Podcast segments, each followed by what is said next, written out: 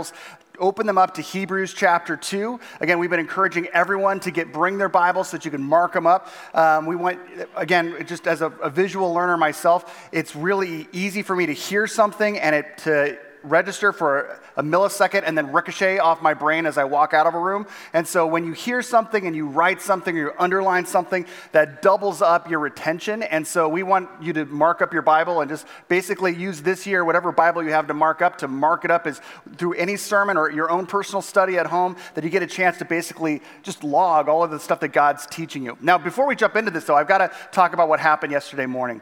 Yesterday morning, um, we had just a phenomenal, phenomenal uh, seminar here. It was, it was a more, not a seminar as much as a, a sharing of the fact that it was a mental health awareness um, session, really. And, and, and we want to give massive, massive props to Deanna Watson and her team um, at, over at Alliance uh, Counseling. Evolve Counseling was also participating in, in running this. This was something where Mission just opened up our doors and let them do the work. They, they did all the heavy lifting on it, and it was their brainchild. It something that God put on Deanna's heart and mind um, in our community, where we've seen um, folks within our community, all the way down to the youngest of the young, taking their lives. This is something we wanted to take seriously. And so when they brought this to us, we said we want to jump on that with you and join you. So we're just super, super grateful for their vision and their passion and the fact that the whole room over there at the venue was jam packed. There were people sitting along the aisles, people spilling into the hallways. Please don't tell the fire department because we were way out of code. But it was, it was awesome. And we were just thanking God for the fact that four people had a chance to share their story of wrestling with mental illness, and the impact was, was awesome. So, massive, massive props to the people in our church that are not on staff at our church, but are, are people within mission that have the mission to, to be the hands and feet of Jesus, and they pulled that off. So, thank you very much, teacher. Let's give them a round of applause. Yeah. So cool. Okay, so last week, if you missed last week, you missed the theological foundation for the series that's going up to Easter. And so I want to encourage you, if you missed last week, go back on missionbible.tv or on, on, um, on YouTube and rewatch it because basically we introduced the whole series to the concept of the incarnation. The incarnation is the picture of God becoming man. And, and so we talked about how the incarnation had to happen for our redemption to take place. If you're a Christian, you're not a Christian unless this took place. God had to get to us through the incarnation, God becoming man, Jesus, the second person of the Trinity, to die on the cross to get us back. And now that he's done that and he's risen from the grave, we get to walk every single day of our life knowing that the reincarnation still is speaking into our life because he, we can look back on the fact that Jesus spent 33 years on this planet. He gets us, he understands us, he understands where we're coming from. And so that was just a massively important reality. Now, this week, we're going to be moving into the next aspect of how Jesus gets us. Not only does he get us because he was all God, but all human, he also got, gets us down to the nitty gritty of being tempted. And so, if you've got your Bibles, go ahead and open them up to Hebrews chapter 2. We're going to be in that passage, and we're going to read just the end verse. If you were underlining last week, you probably underlined some stuff leading up to verse 18. We didn't really get to 18 last week, so we're just going to hit 18 and then springboard on over to chapter 4, verses 14 and 16. For most of you, it's on the next page or the, a page later. If you could stand for the reading of God's word. Again, we don't know who the author of Hebrews was. We know a lot of the New Testament books who, who authored them. We don't know who authored uh, the book of Hebrews, but it was written to a um, majority Jewish audience. And the author is basically saying all that stuff that we had in our faith, talking about following the one true God, it's all been leading to Jesus. He is the Messiah that we read about in Isaiah. He is the one that, that when God said to Abraham, I'm going to bless you and you're going to be a blessing to all people all around the world, this is the person that that, that, that all came about through. The second person of the Trinity, it's Jesus. And so uh, we're, we're going to just jump in on verse 18 and then springboard on over to, uh, to chapter 4. Talking about Jesus, the author says this because he himself suffered when he was tempted, he is able to help those who are being tempted. Chapter 4, verses 14 and following says, Therefore, since we have a great high priest who has ascended into heaven, Jesus, the Son of God, let us hold firmly to the faith we profess. For we do not have a high priest who's unable to empathize with our weaknesses. But we have one who's been tempted in every way, just as we are. Yet, he didn't sin. Let us then approach God's throne of grace with confidence so that we may receive mercy and find grace to help us in our time of need. This is the word of the Lord. Thanks be to God. Please be seated. Okay, so what we're talking about today, the focus is that Jesus was tempted, and this is a big deal. Like, again, it almost sounds blasphemous to say that Jesus was tempted, but the Bible, which is not blasphemous, says that he was. Now, temptation, every single person, does anyone in this room, has anyone in this room ever not been tempted? Has anyone uh, made it to the point that you're at, temptation free? No, I don't care if you're a Christian or an atheist, every single human being understands this word. All of us have like these goals we set for ourselves, like I want to be a better person, or I want to stop doing this, or this year, new year, new me, I'm going to like cut back on, on this, or I'm going to start working out. Um, this year I'm going to start working out more, and, and that's my goal, or, or this year I'm going to, I'm going to quit smoking, or, or this year I'm going to, I'm going to, I'm going to stop speeding as much, or wh- whatever your goal is. This year I'm going, I'm going to, I'm going to uh, avoid sugar. And that's your goal. You, you, you set that goal, and, and you know that every temptation is basically the thing that's basically looking at your goals and laughing, saying, right. Okay, that's a great goal, but what about just a little bit? No, no, no, man, I'm solid. These are goals that I've set for myself. I don't care about temptation. And that works until you're walking in the office past the person who's got the bowl of peanut butter M&Ms, and you're like, if it was just M&Ms, I mean, I could walk right by, but peanut M&Ms? What am I, an animal? I can't resist that. And so, like, all of a sudden, you're, right?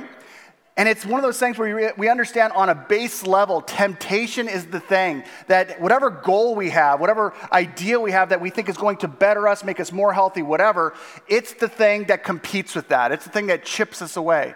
And we understand that if we give in to temptation, every time we do, we're moving one step further away from that goal that we've set for ourselves. Many of us have goals of, of exercise in January that are not there in March and are certainly not there in November. And by December 31st, you're like, but next year, right? It's because every little decision that we make, that we fall into temptation, we're moving further away from that goal, that standard we've set for ourselves. In the Bible, it's similar to that, but, it, but a little bit different. In the Bible, it's not that I'm setting a goal for myself or a standard for myself. For Christians, they look at Scripture and recognize that the standard isn't set by me. The standard is set by God, and God has this standard for me. And it's not just that God knows my, my physiology or my psychology as good as me, or as good as the people that are closest to me. He knows those things better than me. And so I can trust Him. And so, whatever standard God gives us through His Word, I'm going to, like, that's as a Christian, not as a non Christian. If you're not a Christian, you set your own standards. But as a Christian, I'm surrendering myself to Him, letting Him lead the way. And any temptation is basically the thing that's chipping away at that, taking me further and further and further from the person that God's crafted me to be. Like, if you wanted to know what temptation really is, this is kind of like my, my dumb definition. Temptation is the process of figuring out who's boss, desire or, de- or deity. Like, eh, who's winning? Who's the boss of me? Okay, we all grew up saying, most of you, if you go over to Adventure Outpost to the nursery, you're going to hear kids in there saying, You're not the boss of me. And we're mature, we don't ever say that like that. We say that differently. We say it to our girlfriend, boyfriend, to our spouse, to our boss. To our boss, we say, You're not the boss of me, right? And so our whole world is built on independence. We, we want to be the master of our own destiny, right? And, and so the temptation uh, for a Christian is saying, I got to figure out who's the actual bottom line boss of my world. Is it me or is it the things that I'm called, i have got urges towards, the hungers within me? You know, who, who's winning? Who's the boss of me? Is it my God or is it my gut, my desires of what I want in my life? Okay? And, and, and so that, that's the process. There's those, those moments where you have a temptation where you have to make that decision and then you step into it one way or the other. Now, the interesting thing is that Jesus was tempted. And, and that's something that helps us understand something. We, again, we know that Jesus was tempted because it says in verse 18 that he was. But Jesus was tempted and didn't sin. And so, even though he can relate to the fact that we are tempted, he can't relate to our failure. But he does give us the ability to be victorious. We actually have, as followers of Jesus, the ability to hit any temptation and not let it overcome us. So, this morning, as we're like looking at this, whatever temptation you're battling with, and if you're breathing in here, you're battling a temptation. I am, or many temptations. Man, isn't it good to know that Jesus not only can relate to us, but he can give us victory. He can give us the ability to walk through, not being like just beat up and enslaved to whatever our desire is. He is the boss. And so, again, we see that he was tempted. But my next question is okay, yeah, right, but where? Where is Jesus tempted? Like, where do we have any evidence of that? We have it in Matthew 4. In Matthew 4 in the wilderness, right before his ministry, Jesus goes into the wilderness. And, and the specific purpose of that is he's going through like 40 days of being without food and everything else. And in the wilderness, Satan comes up to attack him. Satan meets him right there. Okay? And that's one of the first things that we, we should understand about temptation. We are always, we should always be on guard that we have an enemy that wants to draw us into being tempted. Okay? I didn't talk about this last night, but I'm going to talk about this with you guys because, because I care. I can't take, in my house, I can't take a shower without being on guard to what my wife might do to me while I'm in that shower. If this sounds like this is getting too personal, it is. When I'm taking a shower, I like hot showers uh, because I'm a human. I'm a human. I love Jesus. I like hot showers. And so, like, hot shower, I'm, I'm, enjoying it. All of a sudden, my wife does this. She's been doing this since, like, we were, like, just got married. Fills up a glass or pitcher of cold water. And while I am showering, walks on over and just, and all of a sudden, she hears the screeching of a second grade girl that electricity, like, ah, all over me. And, i and I'm just, I am ticked. And I just hear her giggling as she walks out of the room. After the house fire, we, we, we had to redo our, our bathroom because it burned. And um, one of the things that they upgraded was, was with uh, glass doors. So now I've got the ability to see when she's coming. But I don't think about it. I'm, I'm not always on guard. When I'm off guard, sure enough, that's the day that, right?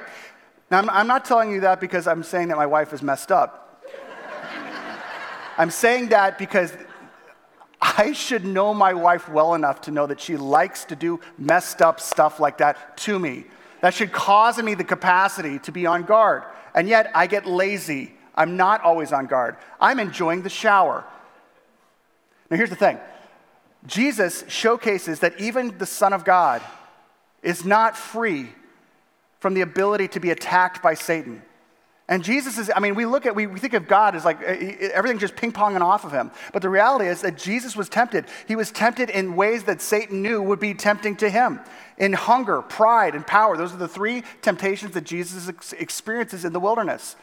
If you want to be victorious, if you want to be victorious over temptation, one of the first things you need to remember is this. You need to remember that Jesus gets that feeling. He gets the feeling of sin being appealing. Okay, so in the wilderness, you've got Satan who meets Jesus. Jesus is hungry because he's not eating. And Satan shows up and, and basically aims to give him an alternative that is attractive to him. He knows that Jesus is hungry and he says, Listen, uh, Jesus, I know that you're out here and you're on a mission from God. I get that. And I get the fact that you're out here in the wilderness and you're doing without food, and that's, that's noble. That's good. But come on. I mean, of all people, you deserve to have sustenance. You created the human body. You're all God and all man now, so you understand that humans have needs. Humans have hungers. All you got to do is look at those stones and turn them into bread. You're not even gluten intolerant, Jesus. You could make this happen and it would be awesome. There'd be zero regret. Look, Jesus, I understand that you're here because you, are aiming to be to, to be to serve humanity, your creation. I don't understand it personally, but you are all about that. And so here's the thing: you should do that. That's good. But you're, you're God. You're God. You should be worshiped. You should be glorified. So, out here in the wilderness, why don't you just do this? All you got to do is go to the highest peak of the temple. It's 180 feet base jump. And just base jump off. Because you and I both know what's going to happen. As a human, you would splat on the ground. But you know that wouldn't happen. The angels wouldn't let that happen. The angels would swoop in and they would get you and lift you up. And wouldn't that be don't you deserve to be lifted up, Jesus? Of all people, you're God, you deserve that. You know what? Here's the thing Are you the king or not? You're the king. You're the king of kings. And I know that you're here to, to be humble. I get that. But you deserve to rule the entire universe. Why don't you just downgrade that and just upgrade where you're at right now? And I'm going to show you look at this. See all these civilizations? They're run by morons. All the kings of these kingdoms are morons. You're not. You know everything. Why don't you just, I mean, again, no one's gonna know out here in the wilderness. It's just us. Why don't you just, all you gotta do is bow to me. Just give me a little bit, you just give me props. Because, I mean, again, I'm, I'm the one who's like brokering this deal. Just give me the props and I'll give you the opportunity to rule all those. Satan is aiming to give Jesus an attractive alternative to what God the Father wants. Was Satan speaking truthfully? 100%. Jesus is king. Jesus had hunger needs. Jesus deserved to, to be served, not to serve.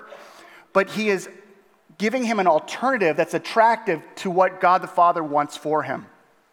Now, here's the thing Jesus gets the feeling of sin being appealing. That's one of those things where we have to understand that, that there is sin out there is appealing. Whatever your temptation is, it, it's, it's something that should is going to naturally draw you. Um, for you, your, your, your temptation might be substance. And that's where Satan hijacks our senses. God created us to have senses and flavor. And so, whether your temptation is like an overindulgence of food or an overindulgence of, of alcohol or, or whatever, it's something where it's like it, it, temptation hijacks our, our senses and says, You need this at your own level right now. Uh, for you, the temptation might be, might be something more along the lines of the, your relationship to truth. For you, your, your your addiction or, or, or, temptation might be more with regard to uh, something sexual or pornographic. Pornography is something that, that is on the upswing. In the last um, six years, it is every year has been 12.6% more pornography being utilized in the, in the country. As a, as a whole, there, um, if you just took the amount of revenue that's coming in from pornography, it trumps, it is more than the revenue that comes into all the major uh, channels, ABC, NBC, and CBS combined. If you took all the money that comes in for the NFL, Major League Baseball, and the NBA, and you combined it, pornography is bringing in more money. Any given church, 50% of the males and 20% of the females aren't just engaging here and there with pornography, but find them would honestly admit that they're addicted to it. And so the reality is that this is something that, that this is a thing. And, and, again, when, whenever you're tempted with whatever it is, you have got a, you have got something that is appealing, and it's an appealing alternative to what God has crafted you for.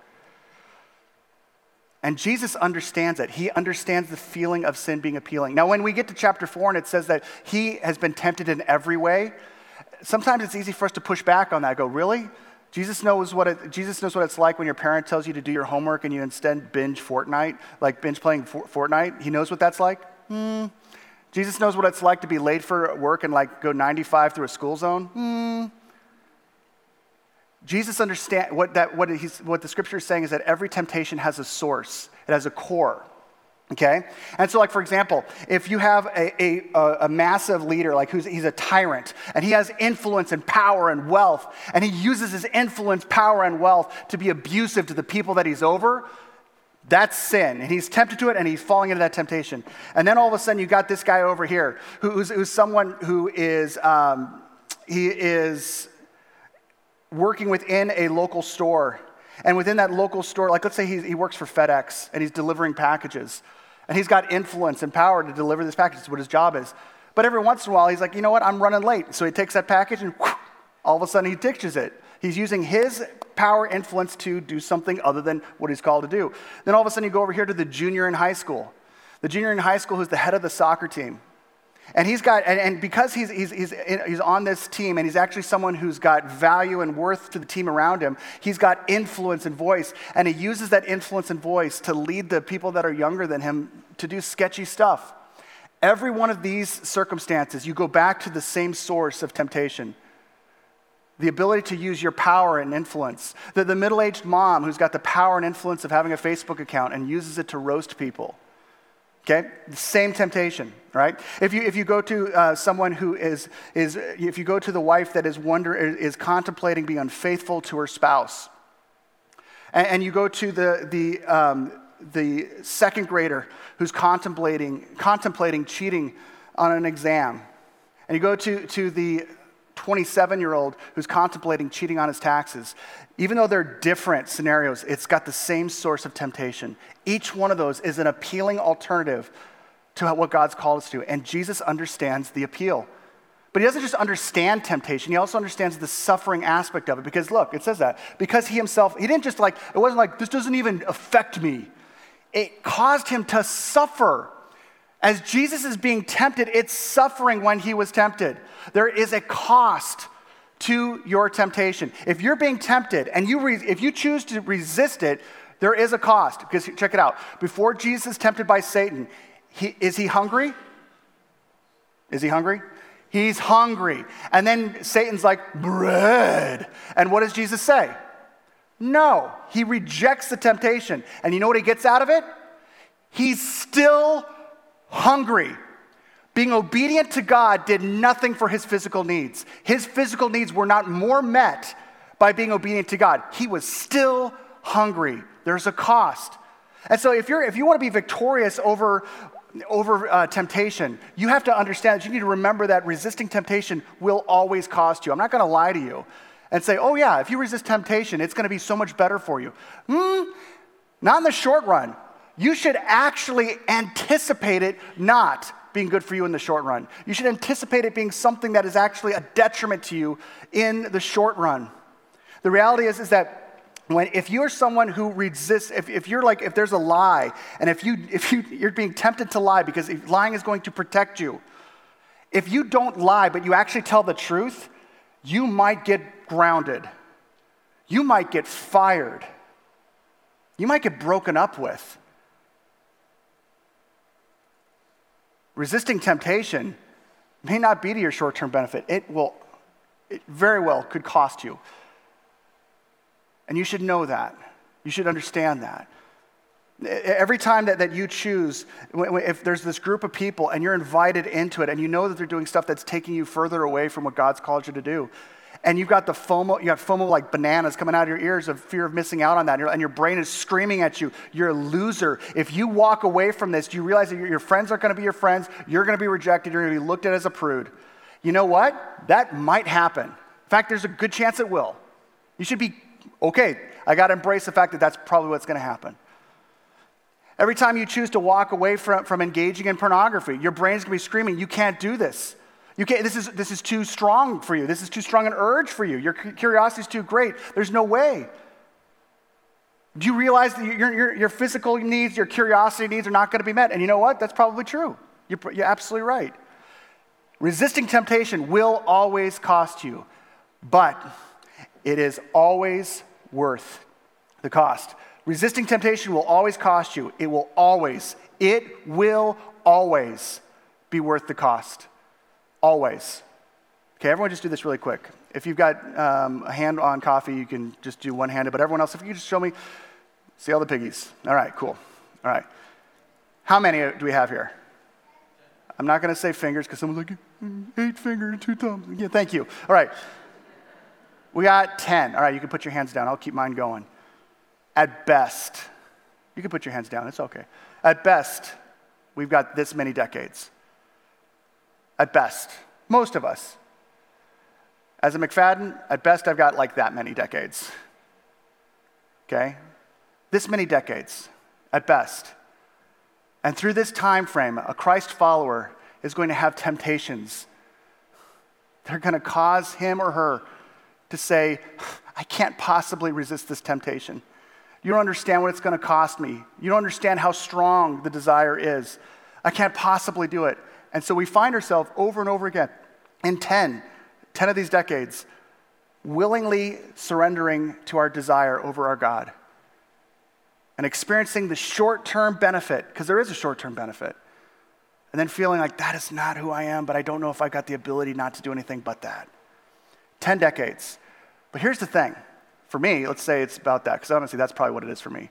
I've already lived out this many. I've got this many decades left.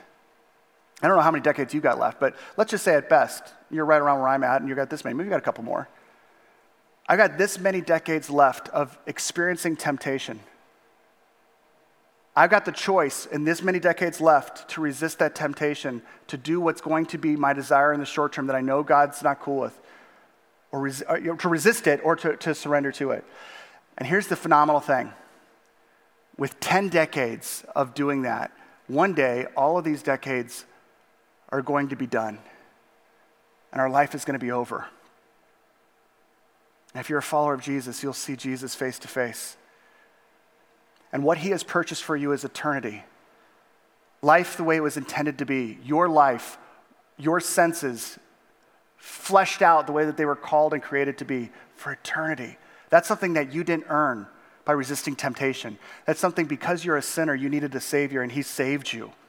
And you have eternity. But here's the thing it, the scriptures don't just describe eternity being like, oh, thank you for this wonderful gift that you've given me. Scripture says that, like a good dad, God rewards us. And you know what He rewards us for? The 10 or so decades that we lived on this planet, the times where we had the choice to be obedient or not obedient. And every single time we chose to resist being disobedient to God for obedience for Him, God takes what happened in this amount of time and chooses to reward us eternally with eternal blessings.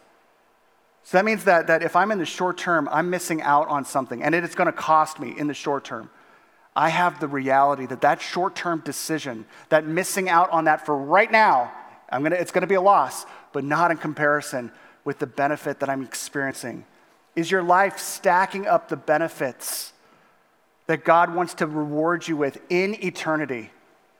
Or is your life basically taking, I've got eight, eight to 10 decades of enjoying the benefits of my own, myself being my own God, only to, when that's over, not experiencing the benefits I could have otherwise. Resisting temptation will always cost you, but it's always worth the cost. So, how do we do it? Well, that, that's the good news. Because God gives us, and we need to remember this remember that God gives you everything you need every time you need it to see any temptation and not feed it.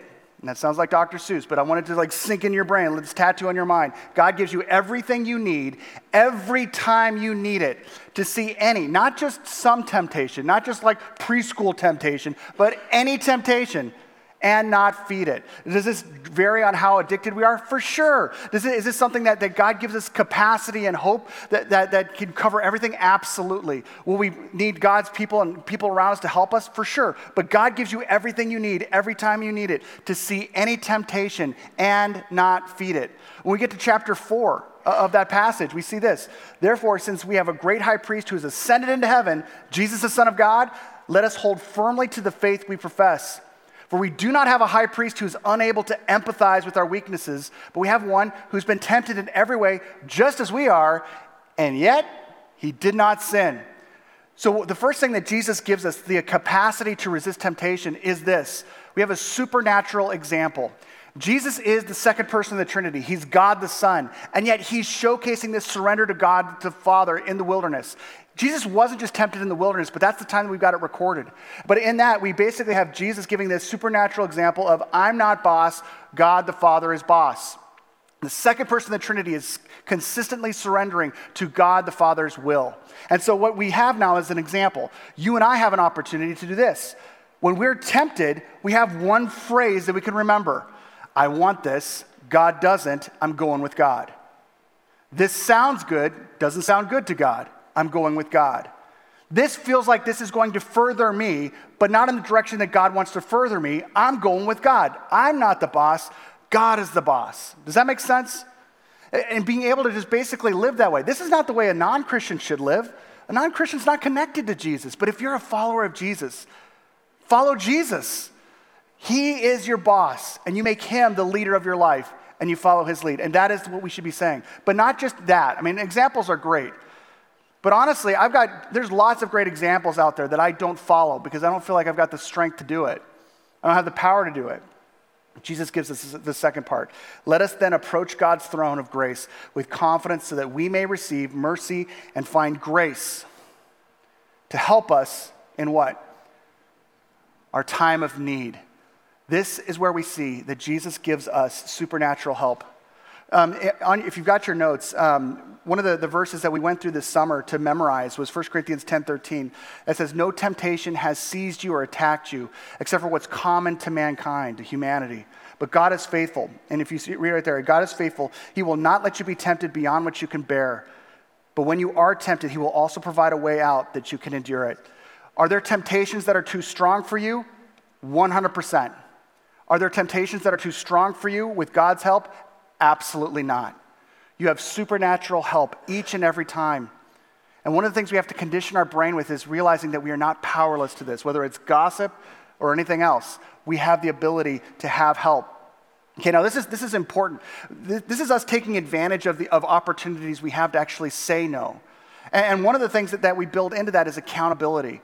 Um, just, just on the porn issue, one of the things, I mean, uh, anyone can have like filters on their phones or on their devices and stuff. But one of the things that recently I was just like really feeling convicted about is this. I've got, I've, I've got in my family, there's six of us, and five of us are males.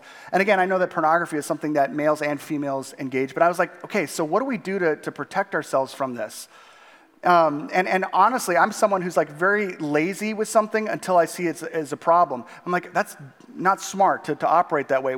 And so I, I was like, let's, what's out there that, that could actually help us? And so like I got onto this um, thing called Covenant Eyes, which is basically where um, I set up a situation. You could do this individually or as a family or whatever, but it's basically where I set up an accountability partner that if there's anything sketchy, that like any sites or anything, it like screenshots that and sends it to an accountability partner basically a narc for me. I mean, like, this doesn't sound happy. Like, this isn't like, ooh, I can't wait for this because I love getting busted. No, it's, it's like something where I know as a human being, if I know I've got accountability, that I'm going to be accountable for my decisions, that reduces the temptation. So I'm like, okay, well, how much is this? And it actually costs money. I'm like, man, I hate things that cost money. But then I look and I realize that I'm subscribed to Netflix, Hulu, I, I, I invest in things that I appreciate, entertainment, right? I, I, can invest in things that can protect my family, can, can protect me, right? And so I, I, wanted to make, I wanted to say, okay, if no temptation is attack me except for what's common to humanity, but God's faithful, He'll always give you a way out. That means I'm looking for ways out. I'm looking for ways to protect me from falling into that. And so we set that up um, for the family, and I'm, my older two kids are, they're adults, they're in college. So I'm like, look, I'm not your accountability partner anymore. My younger two boys, will be like, stuff will come to me. My older two boys, you guys are young men. I want, I'm going to set this up for you, but I want you guys to pick somebody that is a peer of yours, that's a follower of Jesus, that wants to help keep you accountable. And, and you're going to figure out who that is. I'm not going to see any of this stuff. I'm just going to set up and pay for the account. And, and so that's something that I want to I want to help set us up with so that, that we're actually being able to be victorious under temptation. We have to remember that Jesus gets the feeling of sin being a feeling, appealing. We got to remember that rest, resisting temptation will always cost you, but it is always worth the cost. And we need to remember that God gives you everything you need every time you need it to see any temptation and not feed it. One problem, though. The problem is, is that every single one of us fails. And if you've battled any temptation, you know the, the experience of victory for so long, and all of a sudden you experience a defeat. Sometimes on the, on the, just on the feet of being awesome, like, man, I'm resisting this temptation, I regret, and then all of a sudden it hits you in the face. What happens then? Here's what we normally do we normally go silent, we normally are filled with shame, we let guilt rule us, and we get quiet. And then after a while, we start saying, you know what? Why should I feel ashamed of this anyway? I hate living with shame. I hate being feeling guilty. This is just what I do. This is just who I am. And then we start to get super, super salty with the people in our world that think differently. That's just kind of like human nature. But what if we had a different perspective? What if we realized that in the midst of the fact that Jesus gives us the ability to be victorious over temptation, the same Jesus is the one who calls us back when we fail. We need to remember all those other things, but we also need to remember his kindness. This past week, um, I was uh, meeting with a guy um, who used to be a student um, in 360 when I was the youth pastor. This is like way, way a long time ago. And uh, his name is Kyle. And Kyle, I, I, I, I he told me a story. We were meeting for coffee. He told me a story of when he was in high school and things that happened after high school. And I'm like, oh man, Kyle, can I share your story without using your name? No, I just told you his name. But that's because he told me I could tell you his name. Because he said, Errol, why would I, why would I ask you to not use my name? And let me tell you why I thought to not use his name. Because he was telling me about how when he was in high school, one of the, the greatest struggles that he had was, in fact, pornography. And that was just something that, that he, just, he just wrestled with. And then um, in one of the small groups that, that um, we would we'd go to someone's house, we'd have like all the guys in small groups break out. And his small group leader was one of our young adults um, and 360, one of our 360 coaches. And he was actually open about the fact that, listen, I want to just tell you that that's something that I struggled with. Like, and, and something that is an everyday battle for me to, to resist it, but I'm a, I've been seeing God's victorious like strength in me. And, and, and Kyle was like, I was blown away with the fact that someone who's a Christian would act, someone who's Christian in authority would actually have the guts to say, I struggled with this. Because Kyle was like, I thought I was, I was the only one that was really struggling with this. That continued on for years. His, his struggling, he goes, he eventually feels called into ministry. Goes to Moody, he's on staff at a church. And, and, and at this church, um, he's just like, man, God's doing some good stuff in him, but, but he was still struggling with pornography. And all of a sudden, um, it gets found out on his computer um, that all this just porn activity and stuff. And he said that was the most humiliating day of my life. And, and on top of being humiliating, I, I knew that it was going to be humiliating because I was going to have to go home and tell my dad and my mom. I'm like, how'd that go? He's like, it was hard. It was really difficult. But the response my dad gave was so opposite what I was expecting. But even more than how awesome it was to hear my dad's love and acceptance of me, the thing that kept on coming to my mind was Romans 2. The fact that Romans 2 says that it's God's kindness that leads us to repentance. When we can't, when we don't resist temptation, when we fail, we have a Savior that's not kicking us to the curb, but opening his arms to welcome us back. Not saying, hey, it's all good. I don't even care if you do that or not. He does care. He calls us to be holy, but it's his, not his holiness that brings us to repentance, it's his kindness. And as we were talking over coffee, I was just blown away. And, he, and, and, all, and his tears are coming down his face. I said, We have such an amazing God. And that reminded me of a song when I was, when I was, um, when I was growing up. I don't even know the artist. But the words, I'm not going to sing it for you because I'm going to resist that temptation.